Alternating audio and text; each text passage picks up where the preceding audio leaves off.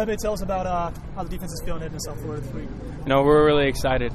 You know, I think the overall feeling is just you know that of excitement. You know, we've been we've been been grinding all all we all winter and all all spring, and so you know this is the time to show our stuff, and we're really excited. What do you remember about playing them last year that feels like is going to help you this weekend?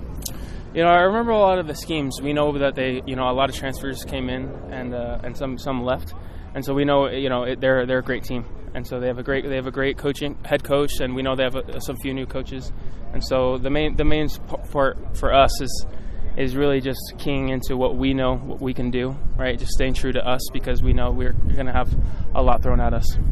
Normally, preparing for a new quarterback like they've got is a really big deal, but you guys have some experience, mm-hmm.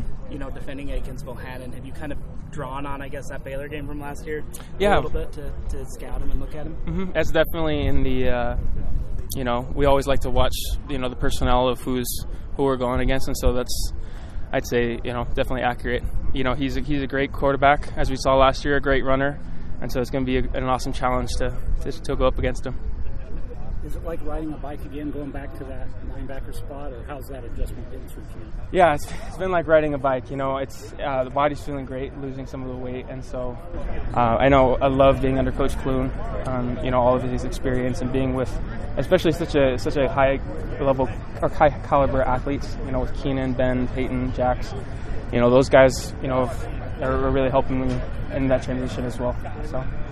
I'm sure your mission in South in Tampa. Talk a little bit about that. How, how cool is it going to go back and play a football game? Man, I cannot wait. I this is this will be my first time back, and so this will be my first opportunity to go back. And man, I can't I can't be couldn't be more excited. I'm a little bit bummed. Uh, a lot of the people I kept up with um, aren't living there anymore, and so I won't be able to get to see them. But it'll be nice to be be in the same area. You're not trying to hit up like 50 or 60 tickets from your team? no, still trying to get that. Still trying to get that, but. the parents going? yeah, family, parents, parents and family will be going. My wife, unfortunately, well, for, she has a game. Exactly. She'll she'll be uh, setting new records. She uh, just a little heads up. Uh, Cougar Nation. My wife is the all-time kill record leader at UVU. So, congrats, babe.